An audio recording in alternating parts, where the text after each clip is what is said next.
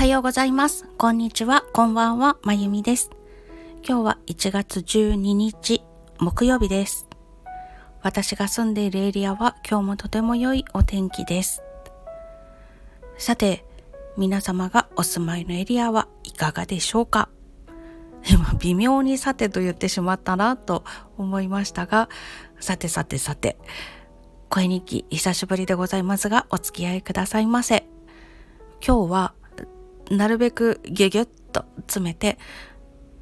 7日土曜日から昨日までの振り返りをお話ししたいなと思っております。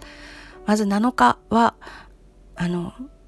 初めての歌舞伎感激に行ってまいりました。新春浅草歌舞伎というのが3年ぶりの開催で浅草公会堂でありましたのでそちらに行っておりました若手の役者さんの登竜門にあたる舞台だそうです。1部と2部とありましてそれぞれ別の日に見ることができるんですけれども両方とも同じ日に 見ましたので一日中浅草公会堂にいる感じでした。で公会堂の大ホールであったんですね。で私の感覚だと大ホールって飲食禁止なんですよ。まあ小ホールもなんですけど。というのがクラシックのコンサートとかでしかその大ホール小ホールというところに入ることがないので席で飲食できるということが私の常識にはなかったんですね。でもロビーでお土産コーナーとかお弁当コーナーがあって売っている方がいらして売り切れちゃうといけないから今のうちに買ってった方がいいよなんていうことをおっしゃっていて。でうん？でもさお席にお弁当持って入っていいの？って思ったんです。で売り子さんに質問してみたら新春浅草歌舞伎だけは席で幕間にお弁当が食べられます。って言われて、えー、そうなんだ。なんかすごい特別感とか思ってちょっとウキウキしました。特別感に弱いですね。で、いろんなお弁当が出てて、スケロクだったりとか、今半だったりとか、天丼だったりとか、あとは役者さんたちが好きなおかずを一品ずつ詰めた消化堂弁当だったりとか。私はその消化堂弁当にするか今半にするかすっごい迷ってたんですけどうり子さんが天丼美味しいよっておすすめだよっておっしゃるので分かりました 天丼にしちゃいました とても美味しかったですちょっとねうちが薄味家系なんですけど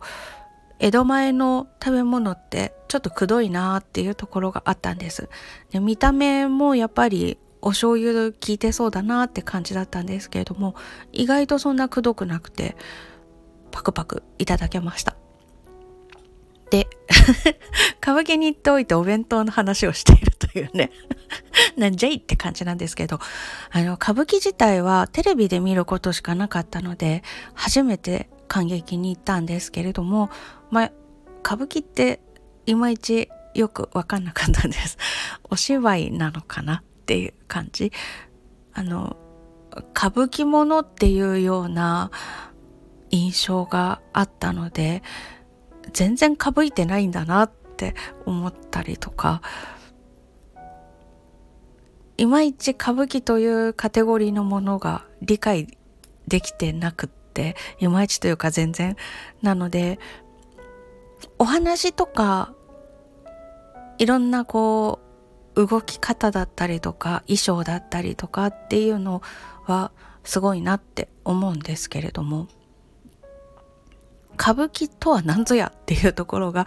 わからないまま行ったのでそういった意味での見方ができてなかったかなとは自分的に反省しております。でもだんだんとこう年を取ってくると人情ものっていうのがあまり反発感なく見られるようになるんだなっていうのは感じました。あと、一部二部ともにお芝居を一演目、それから踊りを一演目という2本で構成されてまして、両方ともね、日本舞踊が見たかったんですよ。あの、一部の方は夫婦道成寺。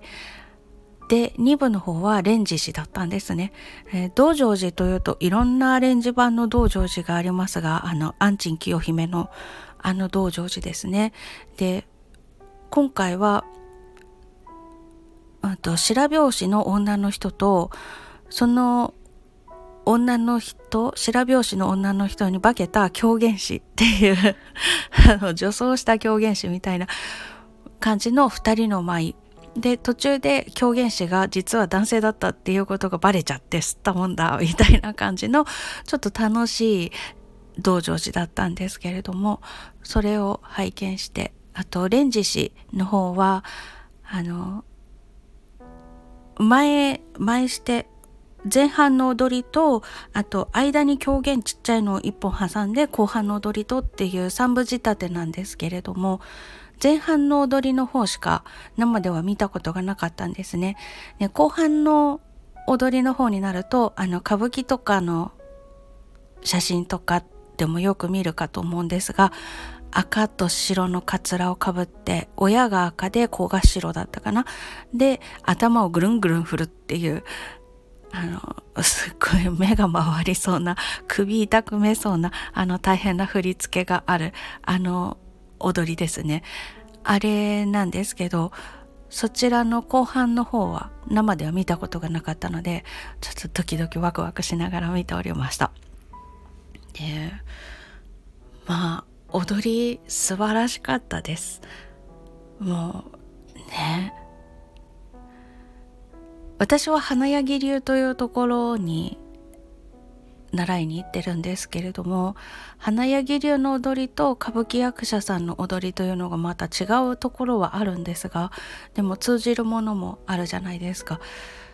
ねどどれだけ練習したらああなれるんだろうとか思いながら足の使い方とか指先とかあと腰の落とし具合首のかしげるほんのちょっとした角度の違いとかそういうところを隅々見学させていただいてまさに勉強させていただくっていう感じの舞台でいろんな意味で楽しかったです。そして、え、ー、と8日はピアノのお教室の日だったので一日お教室の方に詰めておりました。子供の生徒さんたちは皆さん来てくださってみんな風邪もひかず怪我もせずに来てくれたのでよかったなと思いました。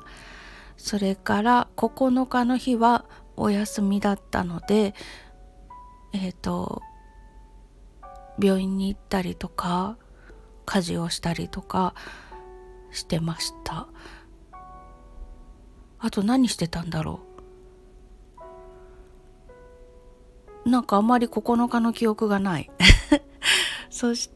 て10日の日は会社に行く日だったんですね。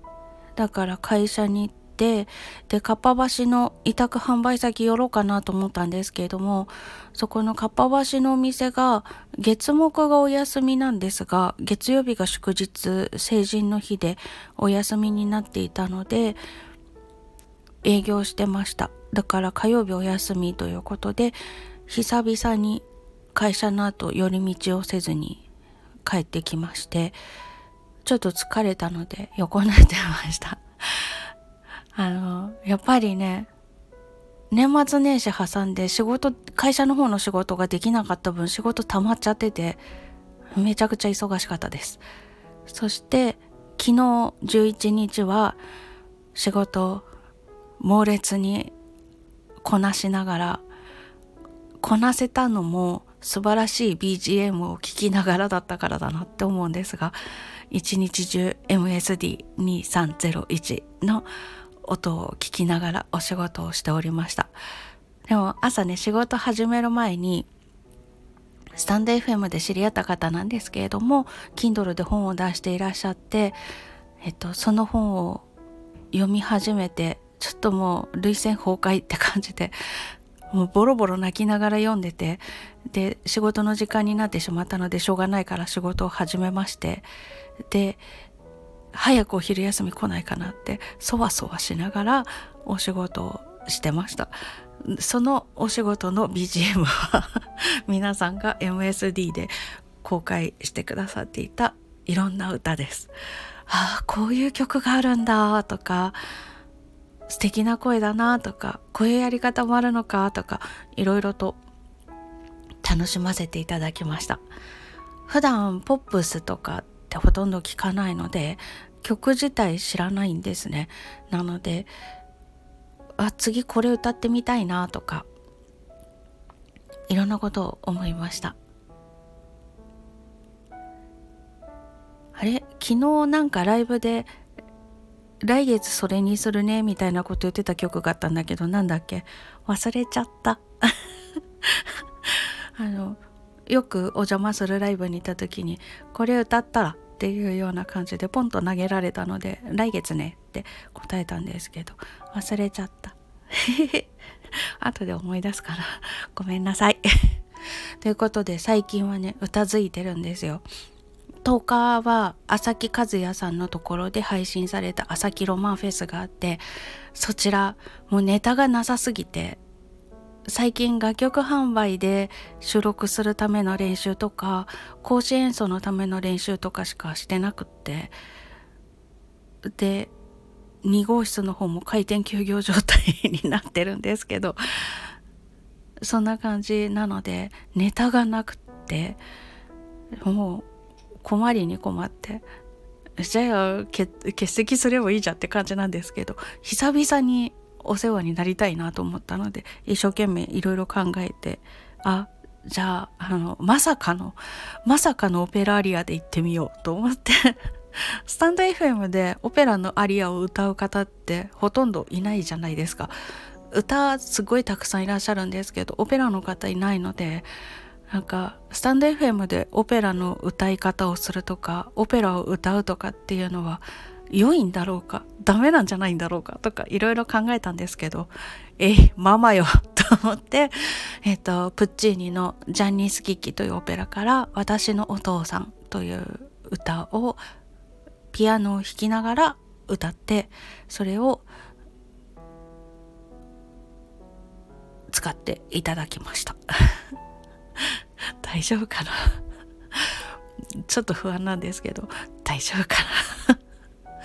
そして昨日が MSD でしょ。最近歌づいてるね。そんな感じ。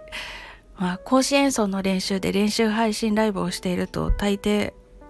伴奏の練習をしているので歌ってしまうので最近私はピアノの人じゃなくて歌の人っていうような感じになっているぐらい歌ってばかりいるんですが1月22日は楽器の日ということでショパンのピアノ曲を1曲予約投稿いたしました。こちらはあの著作権的にパブリックドメインなので1号室の方で配信します。昨日の MSD は中島美嘉さんの雪の花を歌ったのでそちらは2号室の方で配信しました。ということで1月22日は久々にピアノオンリーです。ちょっと楽しみです。楽しみって自分で弾いといて何言ってんだいって感じなんですけどね。でそんなコーナーの合間にえっ、ー、と3月の21日だったかな？にリリースする予定のショパンの遺作集からフラットの蝶だけを集めたアルバムをリリースするんです。でその音自体は取れたのででも順番も決まってるんですね。なので並べて全部聞いた時に点々バラバラにならないような感じで一つの作品として7曲をまとめて音を調整するとかっていう作業を今合間を見ながらやっております。なかなか難しいですね。その曲の雰囲気と違うようにはしたくないし、かといってシングルを出してる時みたいに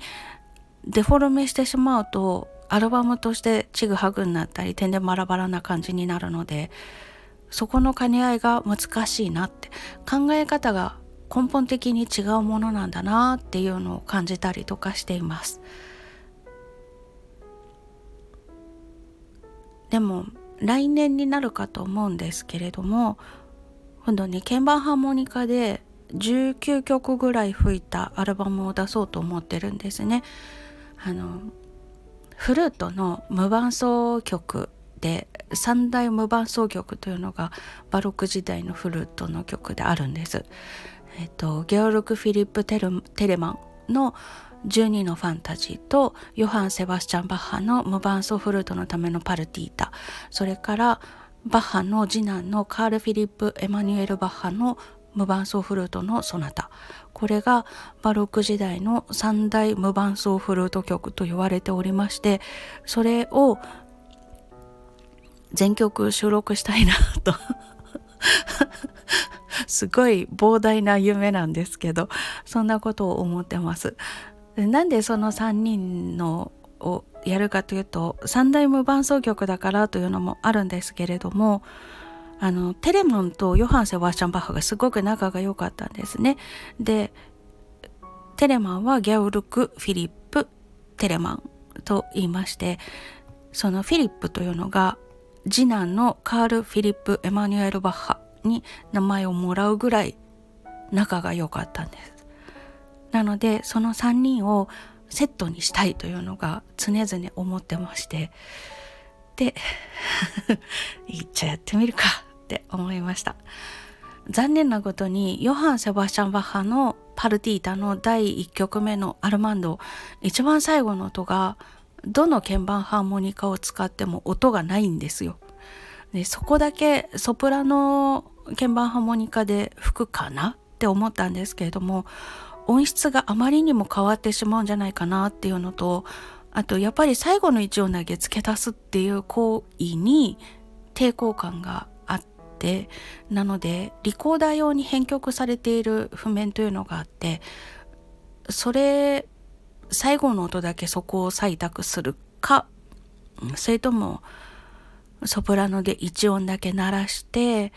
それを最後にくっつけるか。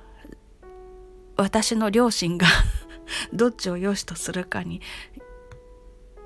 よろうと思ってるんですけれどもそこだけが残念。どうしても1音だけ足りないんですよ。ねこの1音問題っていうのが結構鍵盤ハーモニカってバス音域の鍵盤ハーモニカを使って三三数の白鳥を吹こうと思うと下の音が足りないとかね。もう微妙にねあと1音あと2音っていうのがすっごいもどかしい世界なんですがまあいろんな楽器がそういうのありますからね。それを皆さんそれぞれの楽器に当てはめてアレンジなさっているのでそれなりにやるしかないということなんですが。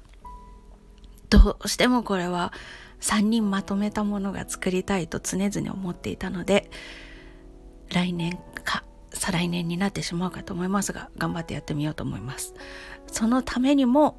今回7曲で一つの世界を作るという過程で何をしたらよいのかというのを勉強しようと思っております。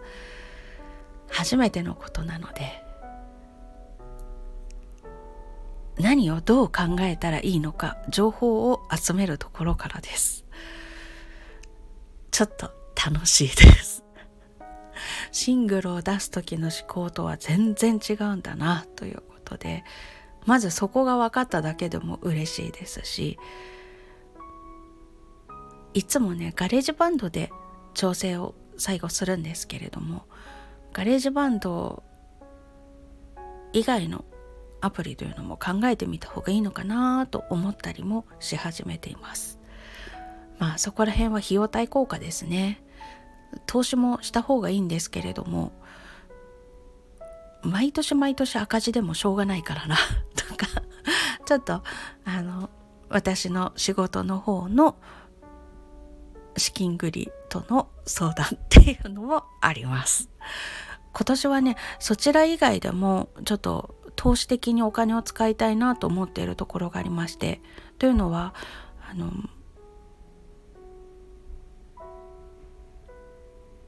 自分一人でやっててもどうしてもこう考えが行き詰まってしまうとかね発想できないことっていうのはたくさんあるじゃないですか。で相談に乗ってくれる人というのを探してまして私がやりたいことをちゃんと理解してくれてその上でアドバイスをいただけるような関係性を築ける方を探してるんです。でそのためには当然費用が発生してくるのでそこら辺の予算というのもあるのでちょっと ちょっとねちょっと今回はガレージバンドだけで頑張ろうと思ってますその3人の無伴奏フルート曲を出す時には違うアプリを使うかもしれませんけれども今回は予算的にはそちらではないところに振りたいなと思っているので、ね、大事ですよね人との出会いって。やっぱり人には得て増えてというのがありますから勉強はした方がいいけれどもどうしたってできないものはできないっていうところもあります。できるところに注力した方がより良いものが作れるっていうこともあると思うしあと一人で考えてても自分の経験とか思考とか好みとかそういうものの中からしか答えが見つけ出せないけど第三者に入っていただくとその人の考えというのを教えていただくこともできるからやっぱり誰かと一緒に何かをやるっていうのはすごく素敵なことだなと思います。そういった意味で組織というのは面倒くさいけどやっぱり組織というのも必要なんだなと思ったりとかそんなことを自分で仕事を始めてみて思うようになりましたそしてそこには適切に投下すべきものは投下していくそうでないと育っていかないんだろうなっていうことも去年約半年自分の仕事というのをやってみて感じました。ということで今年はそれを生かして素敵な出会いを探して自分が私結構人に対して臆病なので腹を割って話せる信頼できるあの一回ね人を信じちゃうともうその人を疑うっていうことができなくなっちゃうところがあったりとかしてちょっとね人付き合いがめちゃくちゃ苦手なんですよ。それでも的確にアドバイスをいただけるような人信頼できて腹の底から割って腹を割って話せるような人そういうのを探しているので素敵な出会いがあるといいなと思っていますそうやって始めたお仕事を育てていけたら幸せだなということでなんか あの3連休からの振り返りから話がかなり脱線しましたがこれからやりたいことの話までしちゃいましたね。まあ、そんな感じで歌舞伎を見たりとか音楽漬けになったりとか素敵な日々を過ごさせていただきました。